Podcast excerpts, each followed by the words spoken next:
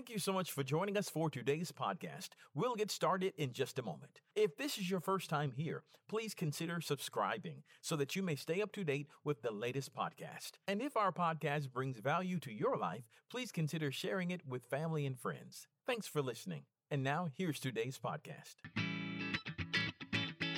Thanks for joining us for the Covenant Living broadcast with Pastor John Butler of Covenant Life Church, located at 130 Atlantic Avenue in Bremen, Georgia. Matthew 18, verses 1 through 4. Everybody okay? Y'all keep breathing for me, and I'll keep appreciating it. Uh, Matthew 18, chapter, uh, verse 1. About that time, the disciples came to Jesus and asked, who is the greatest in the kingdom of heaven? Jesus called a little child to him and put the child among them, and he said to the disciples to answer their question. I tell you the truth, unless you turn from your sins, disciples, and you become like little children, disciples, you will never get into the kingdom of heaven. So anyone who has who becomes as humble as this little child is the greatest in the kingdom of heaven. Lord, I pray that you give us the wisdom to understand your word today, but to go far beyond that, and that you give us the courage to do your word. In Jesus' name, amen. Well, we are in uh, a series called Humility, the Key to Childlike Faith. Humility, the key to childlike faith. And it's rooted in the understanding of what Jesus just said in that passage that if we're going to be effective in the kingdom of God, if we're even going to be in the kingdom of God, then we have to be truly and authentically humble from the inside out. Not acting humble, presenting humbly, but being humble. And obviously, the battle that we're going to fight in trying to become humble, like the Lord was humble, is the fight that we have against pride. Now, last week we talked about the fact that pride prevents progress, that it prevents personal progress, and, and it certainly, definitely prevents spiritual progress because God Himself, according to James chapter 4 and verse uh, 7, that it, He. Uh, that he opposes the proud, but he gives grace to the, to the humble. He actively works against those who allow pride to define their lives. And so today I want to talk about something else that uh, pride prevents, and that is pride prevents spiritual intimacy. Pride prevents spiritual intimacy.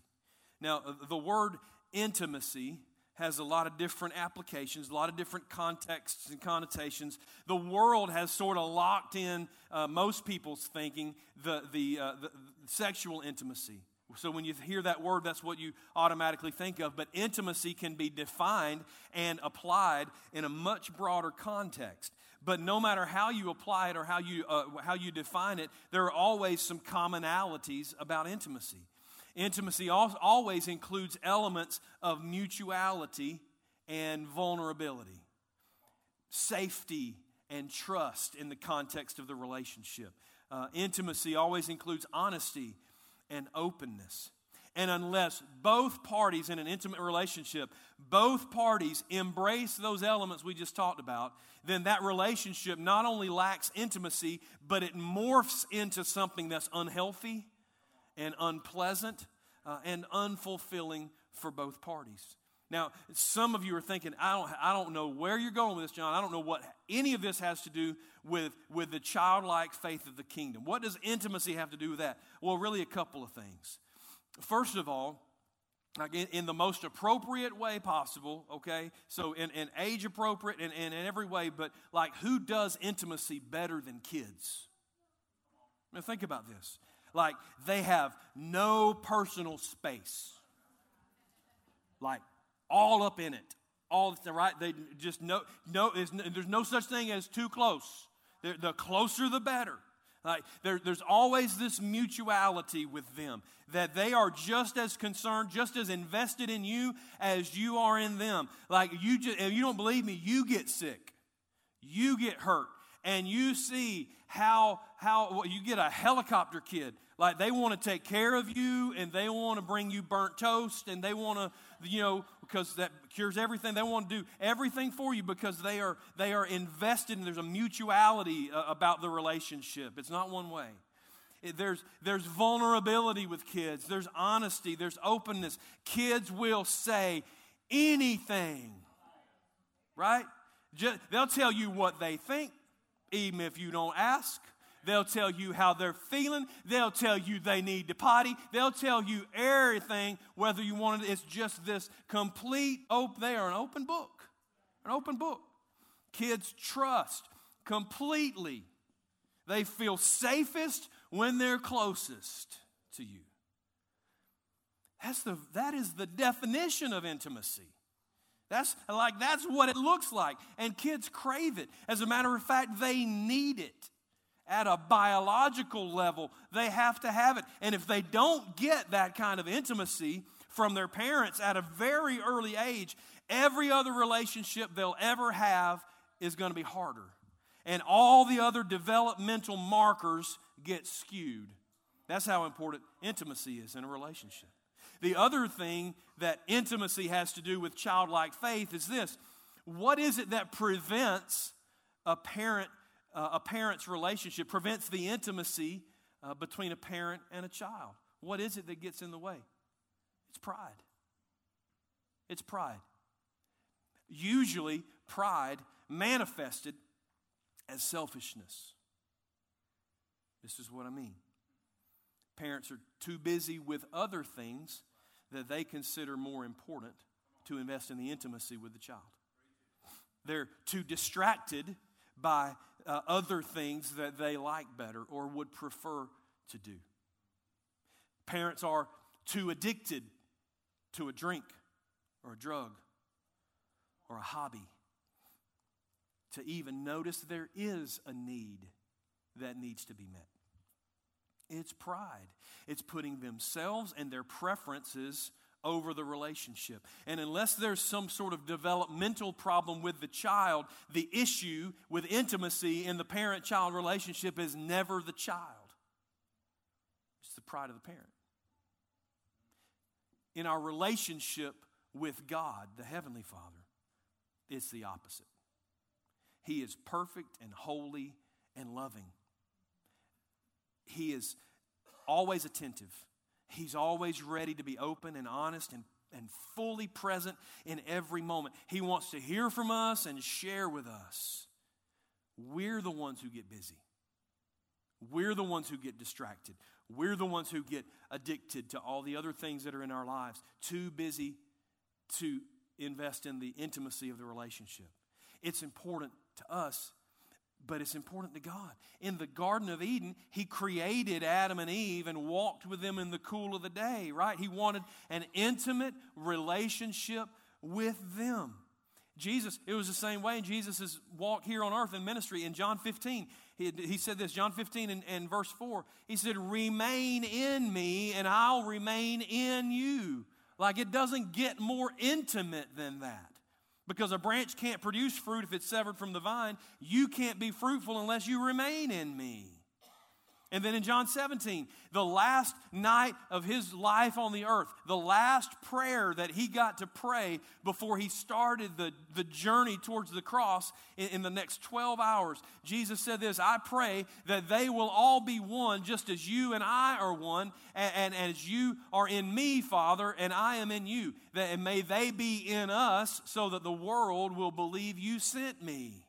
The heart of Jesus towards us is, a, is an intimate relationship, so intimate and so life affecting that even unsaved people notice the relationship and, and they get saved as a result. The life of a follower of Jesus is, by design and by desire of the Father, a life that is in intimate relationship with Him if there's an intimacy problem in our relationship with God, and, there, and that's the case for millions of believers around the world, specifically American believers, if there's a problem, an intimacy problem in our relationship with God, the problem's not God. And, the, and pride is right at the top of the list of suspects. Pride prevents spiritual intimacy. Now, by way of spiritual proof of this connection, or I guess maybe disconnection between pride and intimacy, God, we've already established, God had this intimate relationship with Adam and Eve. Well, what happened to it? What, what broke it? Original sin, right? They ate the fruit. They, so, why did they eat the fruit?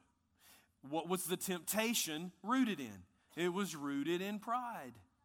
They ate the fruit of the tree of the knowledge of good and evil because they wanted to be like God. They wanted what they wanted, even though God said they couldn't have it. The, the enemy made them think that God was keeping something from them that would help them when God never does that. And their assumption, their false assumption, hurt their pride, and they found out only too late that God wasn't keeping anything from them, He was keeping them from pain and separation. Pride prevents spiritual intimacy. I've heard people say, man, it must have been so incredible to be able to walk and talk with God like that, like just shoulder to shoulder, ask Him anything that you want to know, and being able to hear Him back just so clearly and so plainly. And pride messed that up. Well, guess what? Pride still messes that up. I had someone that told me this week, uh, after last week's services, they've been trying to hear from God um, about a situation for a long time, and they're just getting nothing. Just sort of divine silence. Brass heavens, I think, is what we like to call it in the church.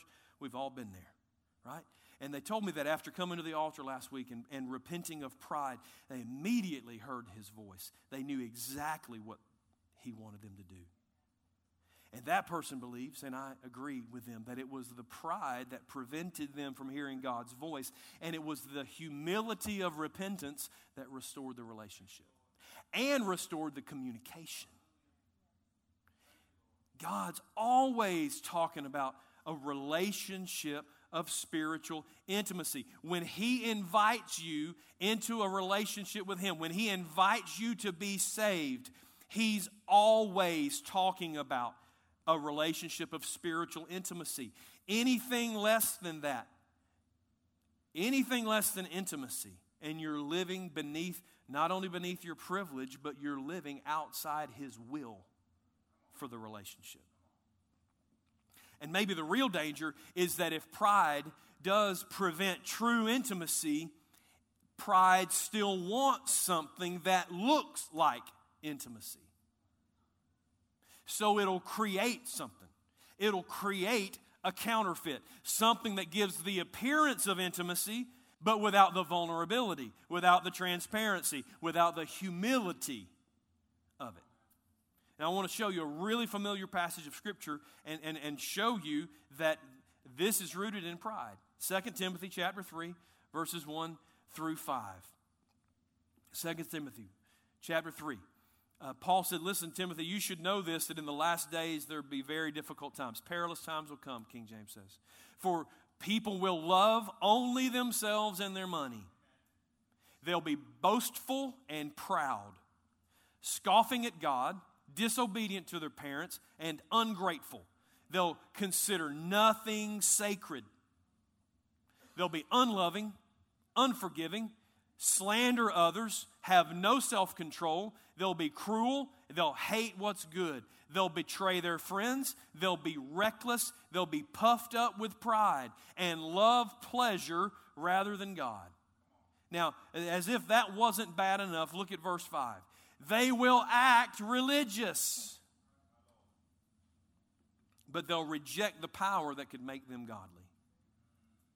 They'll have, King James this is kind of more, more familiar says they'll have a form of godliness, right? But they'll deny the power.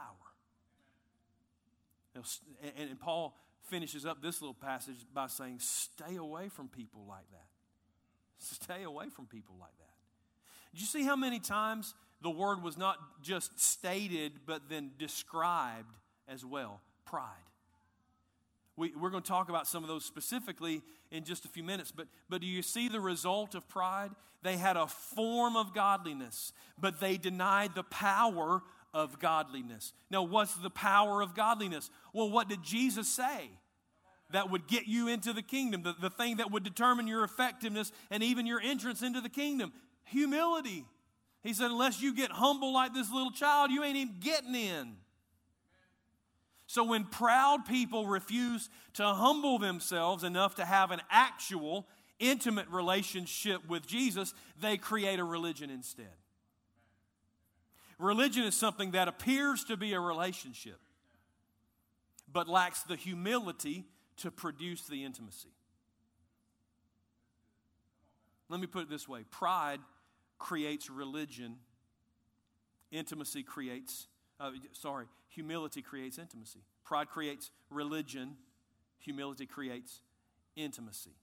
And there's a difference. Pride creates a form, humility creates freedom. Now, do you see the, how important humility is in our walk with Jesus? Without it, we can't have intimacy. And when we can't have real intimacy, we'll seek to satisfy ourselves with this external fake version. And the scariest part of this whole deal is that when we cut ourselves off from intimacy with God for long enough, we might not even notice the difference when we've replaced Him with religion.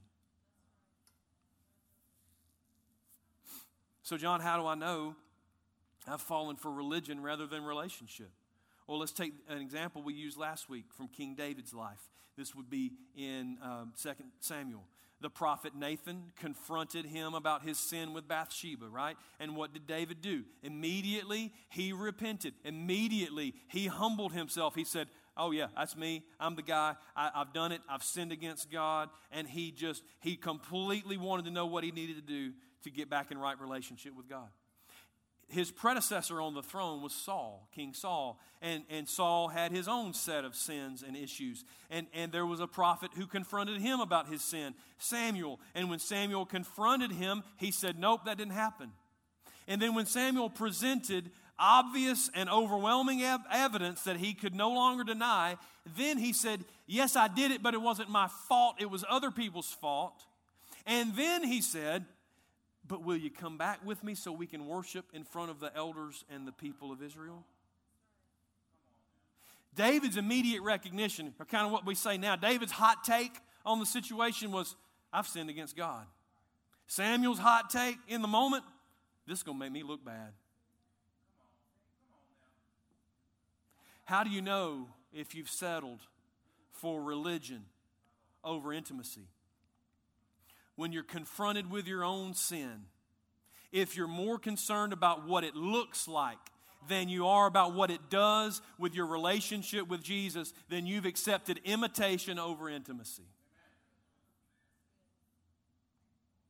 when you're presented with a genuine opportunity to worship Jesus, to serve Jesus, to witness for Jesus, if you're more concerned about your image with the world than your intimacy with God, you have a pride problem. So, John, what do I do? Well, I think we can boil, boil down the essence of intimacy into these three words, concepts, really. If you're going to have an intimate relationship with God, um, you're going to have to do these three things admit, submit, commit. Admit, submit, commit. Here's what I mean. If you're going to have an intimate relationship with God, you have to admit your weakness. You, you cannot come to God as an equal because you are not equal. You can't come to Him in your strength because you don't have any strength that doesn't come from Him in the first place. You can't come to Him in your wisdom because you don't have any wisdom compared to the one who created the universe with a word. You can't come, you can only come to Him with humility being open and honest about the reality in which you live, not trying to impress him with a show, just bare bones honest about your need for Him. You are not perfect. You are not able. You are not strong. You are not wise. And you have to admit that. that you not only don't know the right answer, you can't know the right answer apart from Him. And isn't that what confession and repentance is rooted in? In admitting that to yourself and to God? You cannot, th- this is maybe the most important thing I'm going to say. So if you're, you're only going to tune in for like three more seconds and listen to this. You cannot have a true salvation experience if you don't humble yourself and admit you're a sinner. I don't care if you prayed the prayer, I don't care if you read the card, you did the magic word, you signed the card, checked the box, shook the hand. I don't care if you joined the church. I don't care if you've got stickers on your car. I don't care if you wear a cross around your neck. I don't care if you tote a pocket sized Bible that the print's too small for you to actually read. I don't care about any of that. If you never admitted that you were a sinner in need of a Savior, then you are still a sinner in need of a Savior.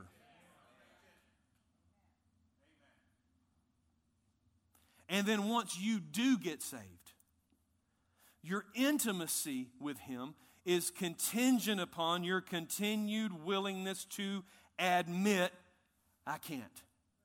Right? Right? We spent several weeks trying to establish that. Can't do it. Jesus said, Without me, you can do nothing. But with me, you can do all things. Right? But it starts with admitting you need Him. So you have to admit. The second thing is you have to submit to his authority. You have to submit to his authority. You say, John, why are we talking about intimacy and submission? That's just, you're just all over the place. It's, no, no, I'm not all over the place. Uh, uh, this, this is about faith. It's about the childlike faith that pleases God. And I can show it to you. Uh, Matthew chapter 8, verses 5 through 10.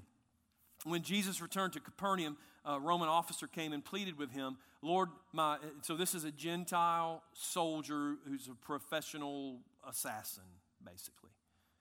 Um, Lord, my young servant lies in bed, paralyzed in terrible pain. Jesus said, uh, I'll come and heal him. And dude said, Lord, I'm not worthy to have you come into my house. Just say the word from where you are, and my servant will be healed. Nowhere else had this ever happened in the Bible. How did he know Jesus could just send the word. He said, I know this because I'm under the authority of my superior officers, and I have authority over my soldiers. I just need to say go, and they go. I say come, and they come. And if I say to my slaves, do this, they do it. When Jesus heard this, he was amazed. Dude amazed Jesus. Turning to those who were following him, he said, I tell you the truth, I haven't seen faith like this in all of Israel. He hasn't seen faith. What he said about submission connected in Jesus' mind to his faith. Jesus said, I, I, know this guy's got faith greater than anybody in Israel because he understands submission to authority. So let's go back to the childlike faith that Jesus is looking for. Kids understand the authority of the parent. What the adult says goes. That's just how it is to be a kid. They understand it, generally, they obey it. What happens in those rare occasions when your child, your little princess or prince, rebels against your authority and disrupts the intimacy of your relationship? What happens when pride takes over the mind of little Junior and Susie in your house and they act a fool? What, you, what has to happen? They have to admit they did something wrong is this news to y'all? This is how parenting works, y'all, okay? They admit they did something wrong. Thank you. Then they submit themselves back under your authority. They have to do what you tell them to do. You have, they have to do what you told them to do in the first place. Then the intimacy of the relationship can be restored and the relationship can move forward. And all y'all parents are all excited. Y'all saying, Amen. Listen, it's the same for us in our relationship with our Heavenly Father. Because every once in a while, we do things that we're not supposed to do. Or we just decide we ain't doing what we know we are supposed to do. Jesus said in John 15, If you love me, you'll keep my commandments. Jesus himself is saying you have to submit to his authority. So, if we're going to have an intimate, fruitful, fulfilling relationship in the kingdom of God, we have to learn to submit. What does that look like on a daily basis? It means you do what he says. Do what he says. You follow his word, even when it's inconvenient, even when it's uncomfortable, even when you'd rather not. A perfect example of this, as always, is Jesus. Jesus said, so, you know, how did, how did Jesus live his life? How did he live a perfect life? In John 5 and John 12, Jesus told us, He said, I only did what I saw the Father doing, and I only said what I heard the Father saying. That is complete submission to the will of the Father. So we have to admit, we have to submit, and lastly, we have to commit. We have to commit. Our relationship with God is not something that Jesus takes lightly. How, how do we know this? Just look at the cross. Look at the cross. Look at what he went through. Does that look like something that Jesus was casual about? Did that whole uh, 12 hours of his life or whatever it was, did, does that look like a take it or leave it kind of thing? Jesus was totally committed to humbling himself. This is uh, Philippians 2. Humbling himself, laying down the mantle of deity, coming to earth, assuming the, the role of a human, and going through whatever he had to go through to be the sacrifice for our sin. He was totally committed to that. What he expects in return from us is not perfection, it's total commitment. How can we be so casual about our relationship with God? How can we be so casual about the sin that we commit, knowing that it hurts the heart of God and destroys the intimacy of the relationship we're supposed to have? What does Jesus say about his followers? Well, we read it last week. He said, if you want to follow me, you got to deny yourself. That's kill that pride. Take up yourself, take up your cross, and follow me. That's day after day after day of killing selfish pride and submitting yourself and your plans and your decisions to Jesus, to His will, and to His plan. That's commitment. That's commitment. And it's what Jesus wants for those who are in relationship with Him. Admit, submit, commit. Those are the ingredients for intimacy, and they're based in humility. Now, let's go back to the scripture in 2 Timothy. Let's remember all of those things that uh, how they how Paul described people in the last days who are eat up with pride. Okay? Do they admit their need for God? Oh, goodness, no. They're boastful, they're proud, they even scoff at the very idea that they might need God. Do they submit to God? No, they do not. They are disobedient. Young people disobedient to their parents, but also adults disobedient to those who are in authority over them. They love only themselves, so they would never submit to anybody else. They'll be with you as long as it suits them, but as soon as they have to do something they don't want to do, they're out. Do they commit themselves to a relationship with God? No, they betray their friends. They don't consider anything sacred except themselves and their money and what they want. So, what happens? They create this is what the word said. They create, they look religious. They create this external religion so that they can get the worldly benefits of a connection with God, but without having the sacrifice of any, uh, uh to have to sacrifice their selfishness and pride.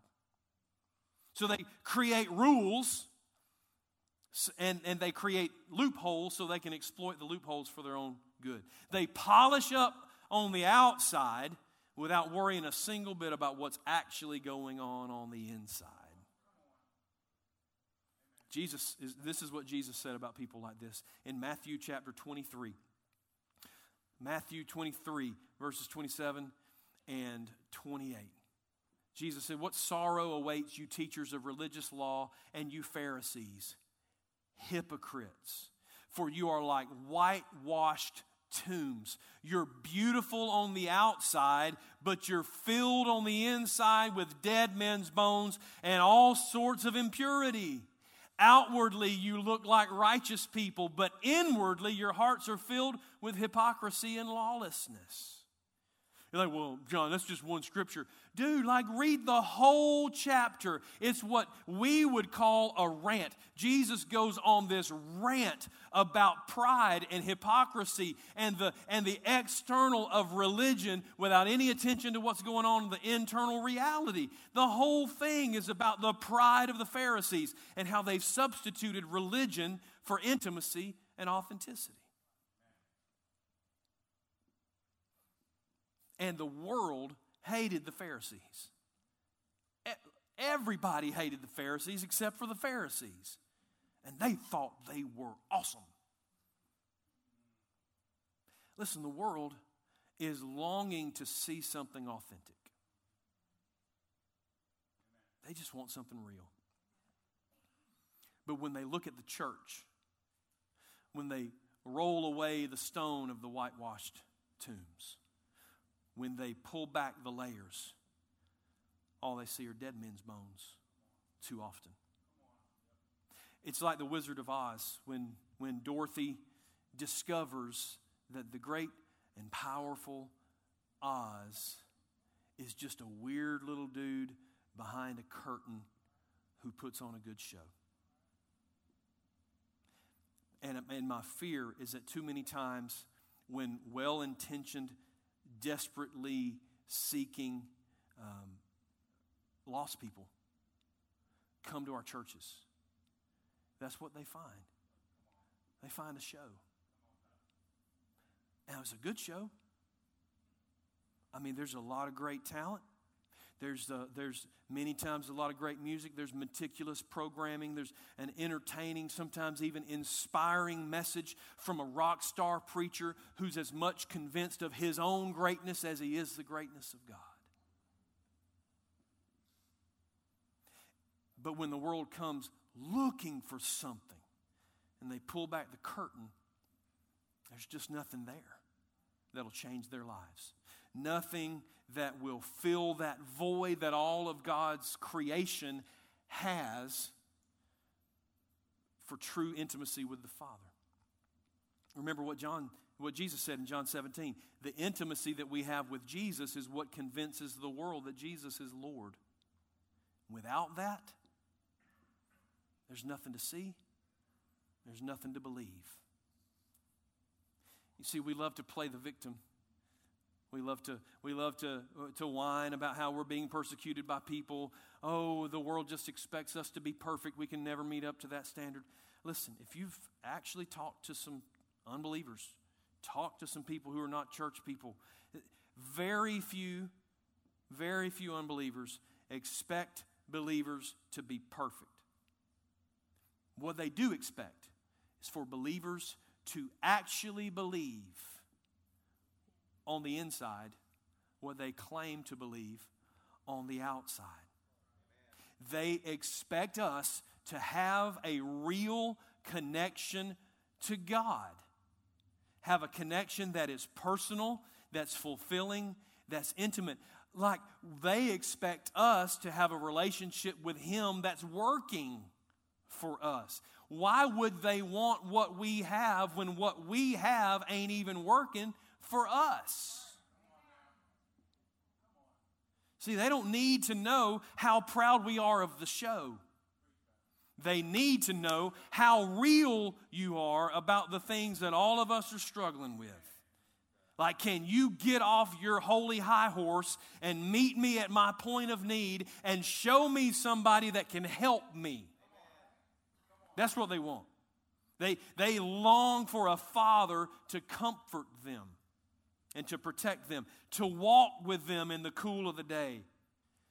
Someone who'll be there for them, somebody who'll listen to what, they're, what they have to say. You say, John, my relationship with God, it just, it just seems academic. Like I, I know in my mind what I believe. I can even argue that all day. I get, I get the apologetics, I get all of that stuff. What I'm having a hard time with is sensing Him in my heart, is, is knowing Him as a real person. So I wouldn't really characterize what I have with Jesus as intimate. So, what do I do? You want a relationship with Jesus that's more than academic, more than religion, more than a show? Jesus told us what to do. Humble yourself. Don't settle for anything but intimacy. Don't settle for a form of godliness and deny the power. Don't settle for religion because religion is not why Jesus died on the cross. Religion is not what he called people to. It's not what he invited people to. Religion isn't empowered by the Holy Spirit. He's, it, it, he, the Holy Spirit is repelled by religion because it's not humble and it's not real. Everything you want from your relationship with God, every valid reason for coming to God comes from intimacy intimacy. And pride is what prevents spiritual intimacy. So let me ask you a few, let me ask you a few questions. Here's the admit section. When's the last time you actually admitted to God that you needed Him? Like, God, I need you. Not that God, I need you to do this for me, or God, I need you to do, God, like, forgive this word, but I don't know any other way to say it. Like, I, I need you existentially. Like, I can't breathe without you. I can't do anything. I cannot continue to exist without you. Completely hopeless and helpless without you. When's the last time you admitted anything resembling that? When's the last time you confessed your sin? Or, you know, the stuff that happens on the inside that never comes out your mouth or out your hands. The stuff that, that you think's behind closed doors and nobody's going to know about. He knows about it. So that's the admit part. Here, here's the submit part. What has God asked you to do that you just flat refused? See, there is this segment of, of people in, that, that I've encountered in ministry who are like, I just, I just want to know what God wants me to do. I just want to know His will. I just want to know what it is He wants me to do. And then there's a segment of people that we don't like to talk about in the church, but they know exactly what God wants them to do. They just ain't going to do it. That's the problem. That's hindering your intimacy. Are you submitted to the will of God in your life above all else? Are you just trying to get Him to help you achieve your goals? And then here's the, the, the committed part how important is your relationship with God? Are you committed to Jesus above all things? Like, if Jesus is pleased and everybody else is mad at you, is that enough? Or is Christianity just a decoration, just a trophy on your shelf, another goal to reach, another thing to have on your resume? It's like you're just going to stick a fish on your business card because it gets customers for you. How committed are you? If we're going to have an intimate relationship with Jesus, we've got to admit, submit. Tell Him you want an intimate relationship. Listen, this is a this is a prayer He'll hear. Tell him you want an intimate relationship with him. And then humble yourself, listen to what he says, and then do it.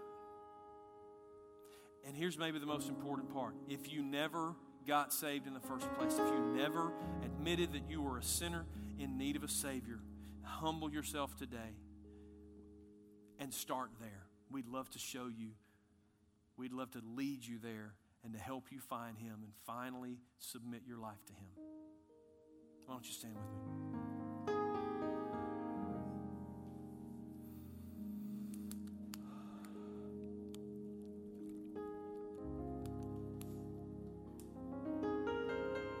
We're going to take uh, just a few minutes to pray. Corey's got some announcements to make at the end.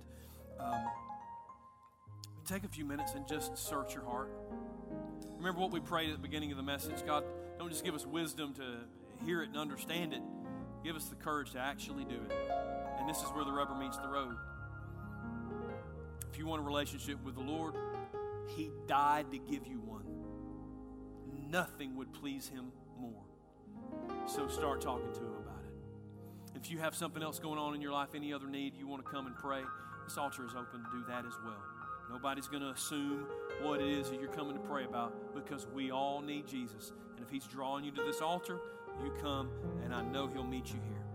Let's pray. Father, I thank you for your, for your word today, for your presence today, for the power that we sense today to change lives. Lord, I just pray that you would draw people to this altar draw people into conversation with you so that you can change their lives.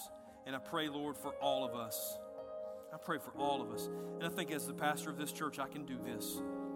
Lord, I pray that all of us would humble ourselves before you, that all of us would submit ourselves to you, would admit our dire and desperate need for you, and commit our lives to serving and worshiping and following you. So that this church, and every other church who joins us in that commitment, Lord, would be able to make a difference in this community and see lives changed, souls saved, and your kingdom advanced. In the name of Jesus, we pray that you have been blessed and inspired by today's Covenant Living broadcast. To find out more information about our ministry, just visit our website at www.covenantlifewestga.org. You can find this video there on our homepage. Just click the YouTube button and make sure you subscribe to our YouTube channel. Give us a call at 770 537 3747. That's 770 537 3747. At Covenant Life, our mission is to go and make disciples by being real, relational, and reaching. Be sure to join us next week for more Covenant Living with Pastor John Butler.